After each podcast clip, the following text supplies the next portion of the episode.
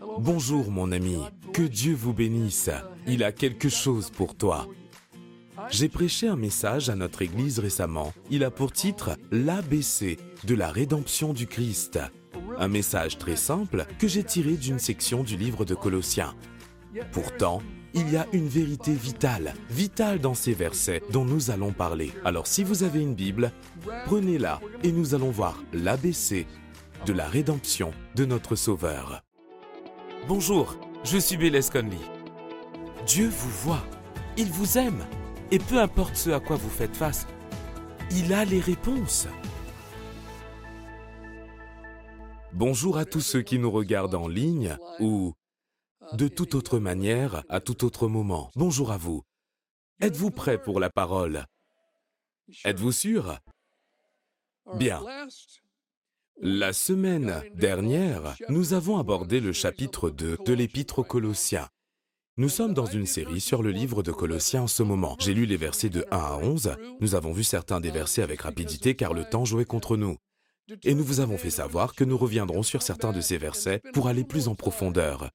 Et c'est ce que nous sommes sur le point de faire. Si vous avez votre Bible, Colossiens, chapitre 2, et le titre du message est l'ABC de la rédemption du Christ. L'ABC de la rédemption du Christ, A, représente toutes les choses nouvelles. Pouvons-nous dire cela ensemble? Toutes choses nouvelles. Colossiens chapitre 2 verset 11. C'est en lui aussi que vous avez été circoncis d'une circoncision qui n'est pas faite par la main de l'homme, mais de la circoncision de Christ, qui consiste à vous dépouiller du corps de votre nature pécheresse. La circoncision physique coupe et enlève une partie de la chair. Mais Jésus, lorsque nous avons mis notre confiance en lui, a pris l'épée de l'Esprit et a coupé l'intégralité de notre nature pécheresse qui se trouve dans notre esprit.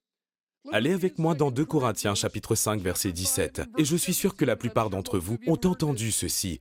Il est dit, si quelqu'un est en Christ, il est une nouvelle créature. Les choses anciennes sont passées. Voici toutes choses sont devenues nouvelles. Les choses anciennes sont passées, voici toutes choses sont devenues nouvelles. Eh bien, évidemment, ce toute chose nouvelle n'est pas dans nos corps. J'ai toujours le même corps que j'avais avant d'être sauvé. J'ai une version plus ancienne maintenant. J'avais des taches de rousseur avant de donner ma vie à Jésus. J'avais des taches de rousseur après avoir donné ma vie à Jésus. Toute chose nouvelle. Je ne parle pas de mon intelligence qui n'a pas été changée. Ce qui a changé, c'est mon esprit. Vous êtes un être spirituel, vous avez une âme, vous vivez dans un corps physique. Votre âme est composée de vos pensées, de votre volonté et de vos émotions, mais la partie de vous qui a été sauvée Lorsque vous avez accepté le Christ était votre esprit. Toutes les choses sont devenues nouvelles. Dieu a coupé la nature pécheresse de votre esprit, le véritable vous. Esprit sauvé, votre âme, votre pensée, votre volonté, vos émotions sont dans un processus de régénération. Le livre de Jacques, adressé à des croyants, a dit Accueillez avec douceur la parole qui a été plantée en vous et qui peut sauver votre âme. Ensuite, nos corps, eh bien, un jour, nous aurons un nouveau corps, mais en attendant, nous avons ce trésor dans des vases d'argile. Écoutez ce que Jésus a dit. Il parle à Nicodème. Un soir, Nicodème était un dirigeant juif. Dans Jean chapitre 3 verset 6, Jésus dit, Ce qui est né de la chair est chair, et ce qui est né de l'esprit est esprit. Remarquez, maintenant ce qui est né de l'esprit, E majuscule, est esprit, E minuscule. Les traducteurs ont bien traduit. Ce qui est né du Saint-Esprit est votre esprit humain. Cette partie éternelle de vous, il a continué. Jésus a dit, Jean chapitre 3, versets 7 à 8, Ne t'étonne pas que je t'ai dit, il faut que vous naissiez de nouveau. Le vent souffle où il veut, et tu en entends le bruit, mais tu ne sais pas d'où il vient, ni où il va. C'est aussi le cas de toute personne qui est née de l'Esprit. En d'autres termes, il y a un élément de mystère dans cette nouvelle naissance intérieure qui rend toute chose nouvelle. Le vent est invisible, je ne sais pas d'où il vient, je ne le vois pas, je ne sais pas où il va, mais je peux voir ses effets. Je peux voir les branches des arbres s'incliner devant le vent. Je vois les feuilles qui sont emportées par le vent. Je vois son effet. mais il est invisible à mes yeux. Eh bien, vous savez quoi?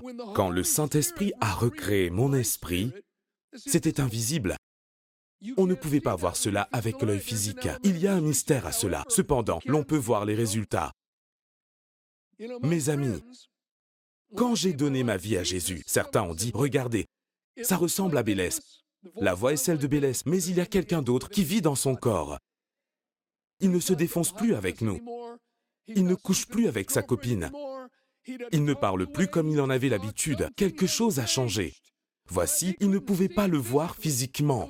Il y avait un peu de mystère là, mais ils ont certainement vu l'impact de la nouvelle naissance de mon esprit par le Saint-Esprit.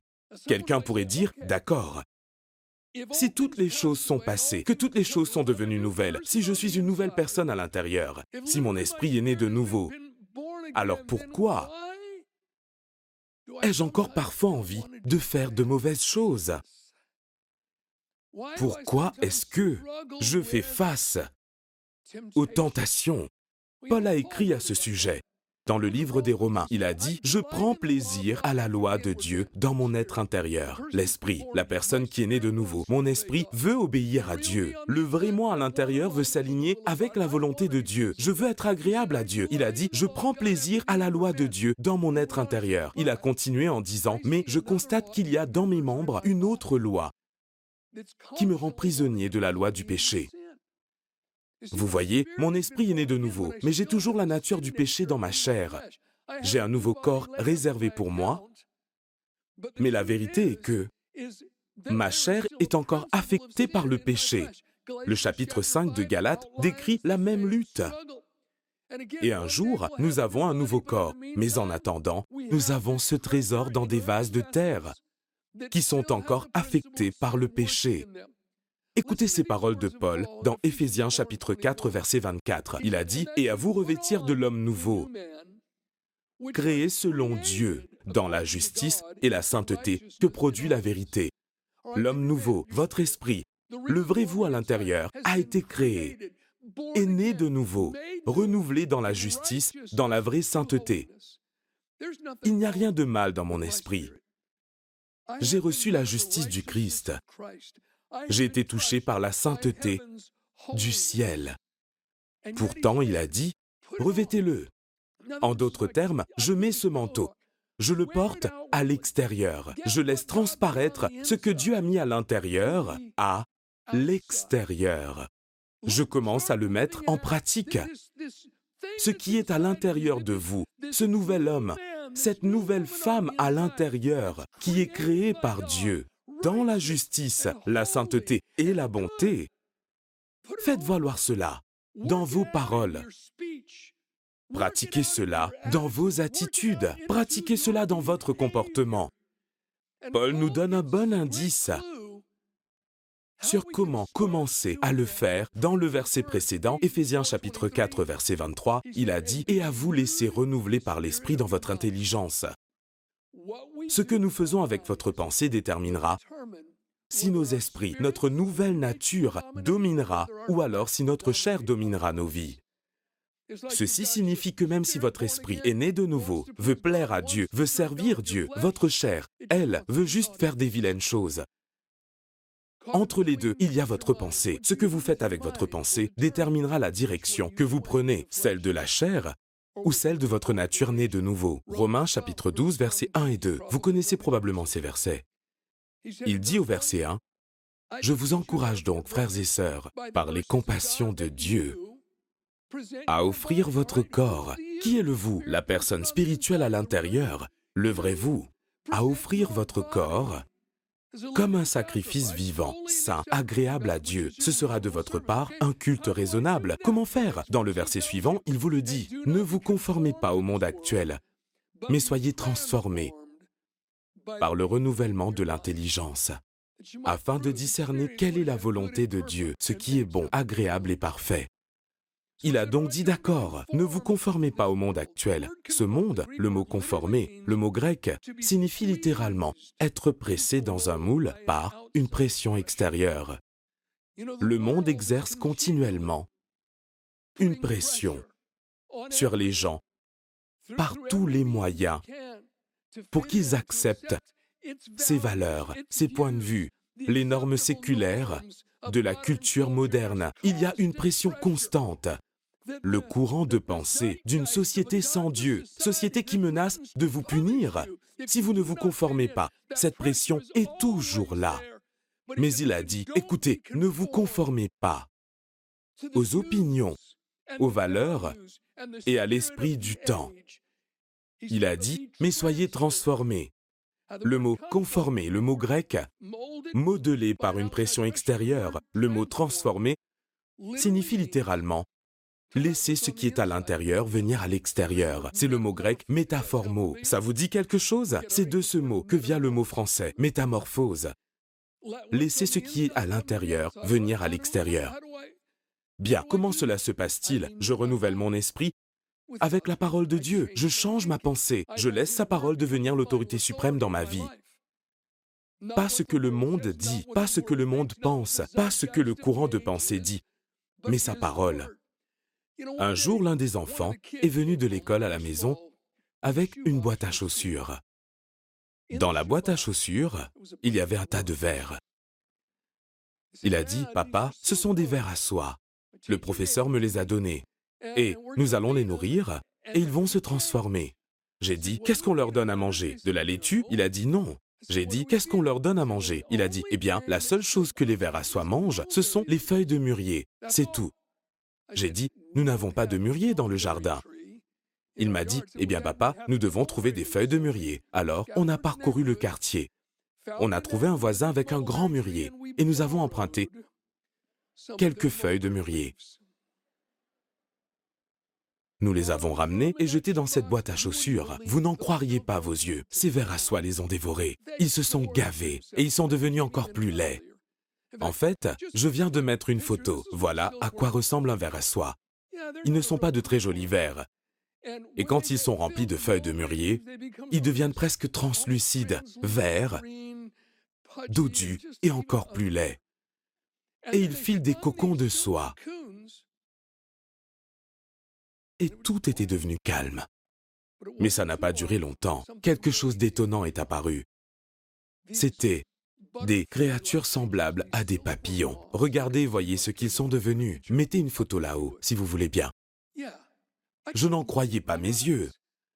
Cet horrible verre s'est transformé en ça. On a quelques autres images. Il y a plusieurs sortes de verres à soie. Regardez ce qu'ils deviennent. Ils sont incroyables. J'étais littéralement abasourdi. C'est possible que nous ayons une autre photo? Vous pouvez l'afficher c'est incroyable. Mais le monde vous dira, non, regarde, tu es un verre. Tu agis comme un verre. Tu demeures un verre. Tu es un verre, comme nous autres. Je dis non. Le Christ a mis quelque chose de meilleur en moi.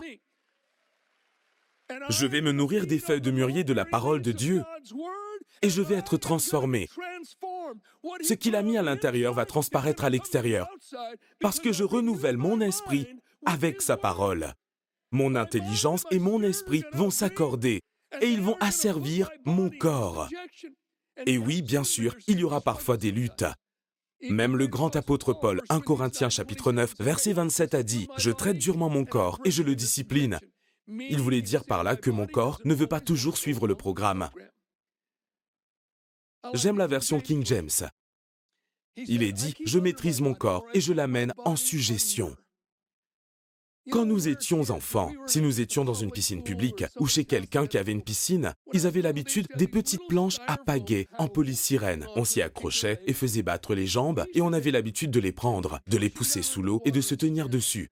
Ces petites planches voulaient revenir tout le temps en surface. Celui qui réussissait à rester le plus longtemps sur cette chose était vainqueur. C'est comme votre chair, vous la soumettez, mais elle veut prendre le dessus et faire quelque chose de mal. Elle veut dire quelque chose de mauvais. Elle veut regarder quelque chose de vilain. Je la tiens soumise. Comment est-ce que je fais cela? Comment est-ce que je la tiens soumise? Je renouvelle mon intelligence avec la parole de Dieu. Je nourris mon cœur de la parole de Dieu. Ma vie, mes actions et mes paroles vont vibrer en phase avec sa nature recréée à l'intérieur de moi. Quelqu'un dit, vas-tu te tromper un jour? Oui, mais plus nous mûrissons en Christ, plus ces erreurs se font de plus en plus rares. C'est ce qu'on appelle la mutation. C'est ce qu'on appelle grandir en maturité spirituelle. Cela s'appelle grandir à la ressemblance du Christ. Cela change tout en nous. Lorsque nous commençons à renouveler notre esprit, mais mes amis, écoutez-moi, le vrai vous, le vous spirituel, a été créé dans la justice et la sainteté lorsque vous êtes né de nouveau. Très bien, nous arrivons à la deuxième lettre, B. Elle représente le baptême. Colossiens chapitre 2 verset 12. Vous avez en effet été enseveli avec lui par le baptême et vous êtes aussi ressuscité en lui et avec lui par la foi en la puissance de Dieu qui l'a ressuscité. Avez-vous remarqué que le baptême au verset 12 vient après être renouvelé au verset 11 Si vous n'avez pas d'abord été renouvelé, le baptême ne vous servira à rien. Si vous n'êtes pas d'abord devenu une nouvelle création en Christ, mes amis, voici comment ça marche. Vous entrez dans l'eau en tant que pécheur sec et vous ressortez pécheur trempé, inchangé. Le baptême ne vous change pas, ne vous sauve pas. C'est une déclaration de ce que le Christ a déjà fait. Dans les débuts de ma vie chrétienne, j'étais dans un autre état, dans un hôtel, et j'ai pensé, eh bien, peut-être qu'il y a une église qui a un service en milieu de semaine. J'ai pris un journal et j'ai vu une annonce. Elle disait Église pentecôtiste, Jésus arrive bientôt. Je me suis dit, super, je fréquente une petite église pentecôtiste dans mon pays, j'ai pris le téléphone, je les ai appelés et j'ai dit, écoutez, je suis à tel hôtel, comment puis-je arriver à vous? Et il est dit ici que vous avez un service en milieu de semaine. Ils m'ont dit, oui, mais tu n'as pas besoin de prendre un taxi, nous viendrons te chercher avec le bus de l'église. J'ai dit, vraiment? Ils ont dit, oui, nous serons là. J'ai dit, d'accord. On a fixé une heure, et bien sûr, ils sont venus dans le bus de l'église, et c'est le pasteur lui-même qui est venu me chercher. Je n'arrivais pas à y croire. Le pasteur et sa femme et leur fils. J'ai dit, merci à vous, nous sommes arrivés à l'église et il n'y avait personne. J'étais le seul. Puis la femme du pasteur et son fils ont disparu et j'étais seul. Il a prêché pendant une heure pour moi. J'étais le seul présent. Il parlait fortement. Il prêchait à gorge déployée. Mais tout son message était sur le baptême d'eau. Et il disait que si l'on n'est pas baptisé dans l'eau, selon leur formule, on ira en enfer. Et que si la personne qui baptise ne dit pas les mots selon leur formule, on est perdu éternellement. Dans son message qu'il prêchait, il disait, Robert aide peut-être beaucoup de gens, mais il ira directement en enfer. C'est ce qu'il disait. Il disait, Billy Graham est peut-être un bon prédicateur, mais il va ouvrir grandes les portes de l'enfer parce qu'il n'est pas baptisé selon notre formule. J'étais en train de penser, j'ai été baptisé dans l'eau, mais je ne me souviens pas de ce que le gars avait dit. En fait, je pense que j'étais sous l'eau. Je ne l'ai même pas entendu. Vous savez, c'est juste stupide, c'est de l'ignorance consolidée.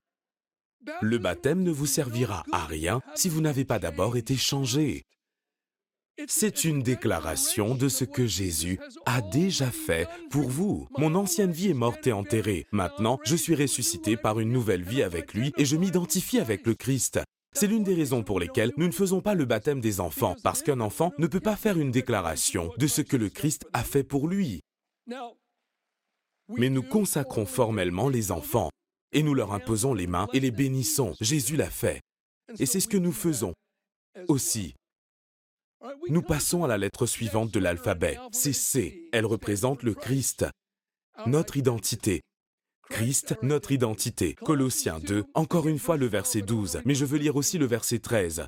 Vous avez en effet été ensevelis avec lui par le baptême, et vous êtes aussi ressuscités en lui et avec lui par la foi en la puissance de Dieu qui l'a ressuscité. Vous qui étiez morts en raison de vos fautes et de l'incirconcision de votre corps, il vous a rendu à la vie avec lui, il nous a pardonné toutes nos fautes. Avez-vous remarqué dans ces deux versets Avec lui, avec lui, avec lui? Il y a là une identification. Dans le baptême, nous nous identifions avec lui. Mais la seule raison pour laquelle cela a de la valeur est qu'il s'est d'abord identifié avec nous. Mes amis, dans la pensée de Dieu, lorsque Jésus est mort sur la croix, vous êtes mort avec lui. Dans la pensée de Dieu, lorsque le Christ a été enseveli, vous avez été enseveli avec lui. Dans la pensée de Dieu, quand Jésus-Christ est ressuscité des morts, vous êtes ressuscité avec lui parce qu'il a fait cela en tant que votre représentant. Il l'a fait en tant que votre substitut à votre place. Dans l'Ancien Testament, le grand prêtre de l'Ancien Testament se rendait dans le tabernacle. Il y avait une section où se trouvait l'arche de l'Alliance et où la présence de Dieu résidait sous l'Ancien Testament. Le grand prêtre était le seul autorisé à y entrer seulement une fois par an. Il y entrait une fois par an pour se représenter lui-même et tout le peuple d'Israël. Il y entrait avec le sang d'un animal qu'il offrait pour ses péchés et les péchés du peuple qu'il représentait. Je voudrais lire quelques versets dans Hébreu chapitre 9 à ce sujet et écoutez ces versets, ils sont puissants. Hébreu chapitre 9 verset 7, il est dit, Mais dans la seconde, seul le grand prêtre entre, et ce, une fois par an, non pas sans y apporter du sang qu'il offre pour lui-même et pour les péchés du peuple. Versets 11 à 12. Quant à Christ, il est venu comme grand prêtre des biens à venir. Il a traversé le tabernacle plus grand et plus parfait, qui n'est pas construit par la main de l'homme, c'est-à-dire qui n'appartient pas à cette création. Et il est entré une fois pour toutes dans le lieu très saint, non pas avec le sang de bouc ou de jeunes taureaux, mais avec son propre sang, il nous a ainsi obtenu un rachat éternel. Lorsqu'il est entré dans le lieu très saint, dans le ciel, dans la présence de Dieu, il y est allé avec son propre sang. Je voudrais lire la suite, versets 24 à 26. En effet, Christ n'est pas entré dans un sanctuaire fait par la main de l'homme, dans une simple copie du véritable, mais il est entré dans le ciel, même afin de se présenter maintenant pour nous devant Dieu. Et ce n'est pas pour s'offrir lui-même plusieurs fois qu'il y est entré, comme le grand prêtre qui entre chaque année dans le sanctuaire pour offrir un autre sang que le sien. Si tel avait été le cas, il aurait dû souffrir plusieurs fois depuis la création du monde. À la fin des temps, il s'est révélé une seule fois pour abolir le péché par son sacrifice. Représentez-vous cela. Jésus, il est mort sur la croix. Il est ressuscité des morts et va monter au ciel. Il entre au ciel, je le vois marcher dans le couloir, et tous les anges sont au garde à vous. Stupéfaits, dans un silence impressionné, parce que leur Créateur la deuxième personne de la Trinité, Jésus, a maintenant des sacrifices éternels sur ses mains, sur le front, ses pieds et son dos. Un rappel éternel de son amour incommensurable pour ceux qui ont été créés à son image et à sa ressemblance. En entrant dans la présence même du Père, Jésus dit Père. Je ne viens pas seulement en mon nom. Si tu acceptes ce sacrifice de mon précieux sang sacré, tu acceptes Bélès. Parce que quand je suis mort, il est mort avec moi. Quand j'ai été enterré, il a été enterré avec moi. Quand je suis revenu d'entre les morts, il est revenu avec moi. Je suis son représentant. En recevant ceci, tu me reçois. Tu reçois Bélès, tu reçois Janet, tu reçois Jean, tu reçois Robert, tu reçois Sally, tu reçois David, tu reçois tous. Parce qu'ils sont en moi et je suis mort comme leur représentant. Le Père l'a regardé et a dit, je les reçois en toi. Les Écritures disent dans le livre d'Éphésiens que nous sommes acceptés dans le bien-aimé. Mes amis, je ne suis pas un étranger pour Dieu. Il ne me tolère pas simplement. Il m'aime comme il aime Jésus. Non, mon intelligence ne peut pas comprendre cela. Pendant toute l'éternité, je ne pourrai jamais sonder les profondeurs de cette vérité, mais c'est vrai. J'ai été réconcilié avec Dieu, avec la justice du Christ. Sa sainteté m'a touché et m'a changé. Jésus s'est entièrement identifié à moi. Le Père l'a reçu en moi. Le Christ, mon identité. Vous savez, c'est tout simplement merveilleux que je sois accepté par le bien-aimé. Jésus est le bien-aimé, je suis accepté en lui. En fait, je vous encourage à parcourir le Nouveau Testament et à chercher chaque verset où il est dit en Christ, en qui ou en lui. Lisez ces versets. Ils vous diront ce que vous avez. Ils vous diront ce qui vous appartient. Ils vous diront ce qui vous a été donné en Christ. J'ai été rendu juste par Dieu. En lui. Je suis accepté en lui. Je peux faire toutes choses par lui. Et encore et encore, quel riche héritage nous avons en tant que croyants. Je pense honnêtement que nous n'avons pas effleuré la surface de ce qui nous est offert en Christ. Je prie pour que les bénédictions les plus riches de Dieu reposent sur vous et je me réjouis de vous revoir au nom de Jésus. Avez-vous des questions sur l'émission ou est-ce que quelque chose vous préoccupe pour lequel nous pouvons prier? Alors écrivez-nous, notre équipe apprécierait avoir de vos nouvelles.